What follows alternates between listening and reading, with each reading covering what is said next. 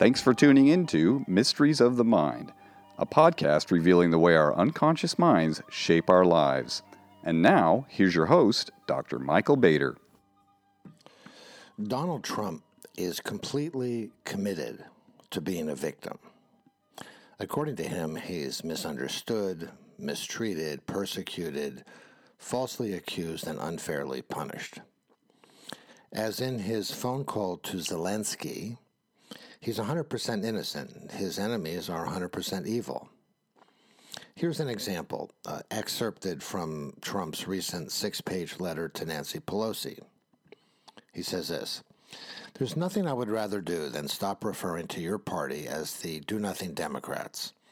Unfortunately, I don't know that you'll ever give me a chance to do so. After three years of unfair and unwarranted investigations, $45 million spent, 18 angry Democrat prosecutors, the entire force of the FBI, headed by leadership now proven to be totally incompetent and corrupt, you have found nothing.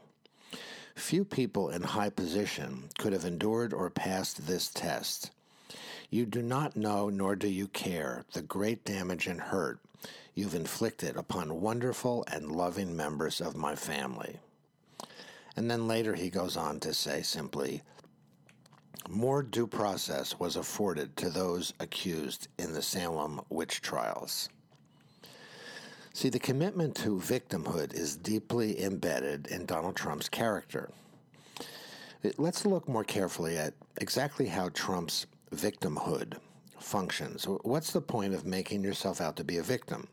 Psychologically speaking, in other words, what does it accomplish? The answer is simply it counteracts feelings of guilt.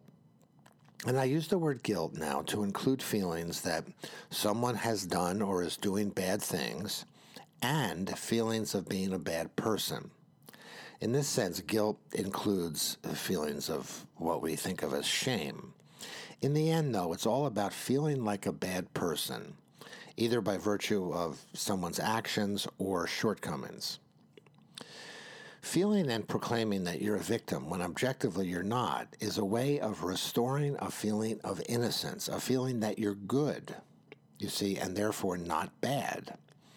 And once guilt is negated and innocent restored, and here's the interesting thing once that happens, the victim can then go about hurting others and doing bad things again. Consciously, the victim experiences him or herself as innocent or martyred. But less consciously, under the table, he or she can then continue to pursue hostile aims. The whole thing, you see, is cyclical because whenever guilt begins to insinuate itself, even the slightest bit, into awareness, the person again plays the victim card and innocent is restored. Innocence is restored. It's not me, it's them. I'm not doing bad things. Bad things are happening to me or being done to me. Ultimately, you see, victims aren't responsible for anything bad that they do or that happens to them. Badness is outside them, or bad things are being done to them by others. And therefore, it has nothing to do with the victim's essential being. Think of the psychological advantages victimhood promises to deliver. A person is not only good instead of bad, but also is entitled to sympathy rather than disapproval. Enduring the mistreatment of others can even come to be a source of pride.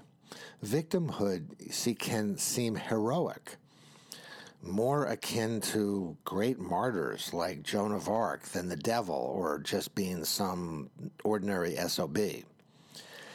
And as I said, being an innocent victim psychically enables someone to do bad and harmful things. It's like a free pass. The logic goes like this Since I'm persecuted, I have the right to do anything I want without regard for others. Victimhood is a living and breathing get out of jail free card that constantly sprinkles forgiveness and exoneration on one's harmful actions. Trump's a perfect case in point. He's always a victim, and this position enables him to be nasty. Since he's always aggrieved, he feels entitled, entitled to be cruel and bully others without ever having to feel like he's doing anything wrong.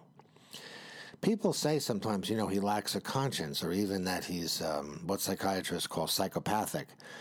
In fact, his investment in victimhood explains these underlying dynamics, since the world, you see, owes him some kind of indemnity for all the ways he's been misunderstood and mistreated. His conscience is constantly put on the back burner or it's just extinguished altogether. The guilt that a normal person would feel for acting and speaking like Trump is neatly counteracted by his need to always see himself as the injured party. And starting from the an interesting point, starting from the premise that the mind seeks out ways to diminish guilt and shame all the time, Trump's grandiosity, you see, his presenting himself as perfect, easily fits the same bill. So feelings of victimization and superiority are easily compatible. See, since his basic instincts are to cheat, lie, and disparage others, Trump's psyche needs a cover story. As a result, his presidency rests on his claims that he's being persecuted by Democrats, the media, and the deep state. These claims are necessary to enable him to act in cruel and reckless ways without guilt. And this, of course, is why impeachment is so potentially traumatic to him. The world, you see, is pointing a finger of accusation at him, which he cannot escape. He's consumed then with this retaliatory and sadistic rage. And thus, as a result of the increased threat of guilt and shame, he has to become more and more of a victim, which permits him to be even more cruel. And I'd have to say, unfortunately, I think we ain't seen nothing yet. Thanks for listening to Mysteries of the Mind podcast. To learn more about how your unconscious mind really works, please tune in next time. And be sure to visit Dr. Bader's website at michaelbader.com.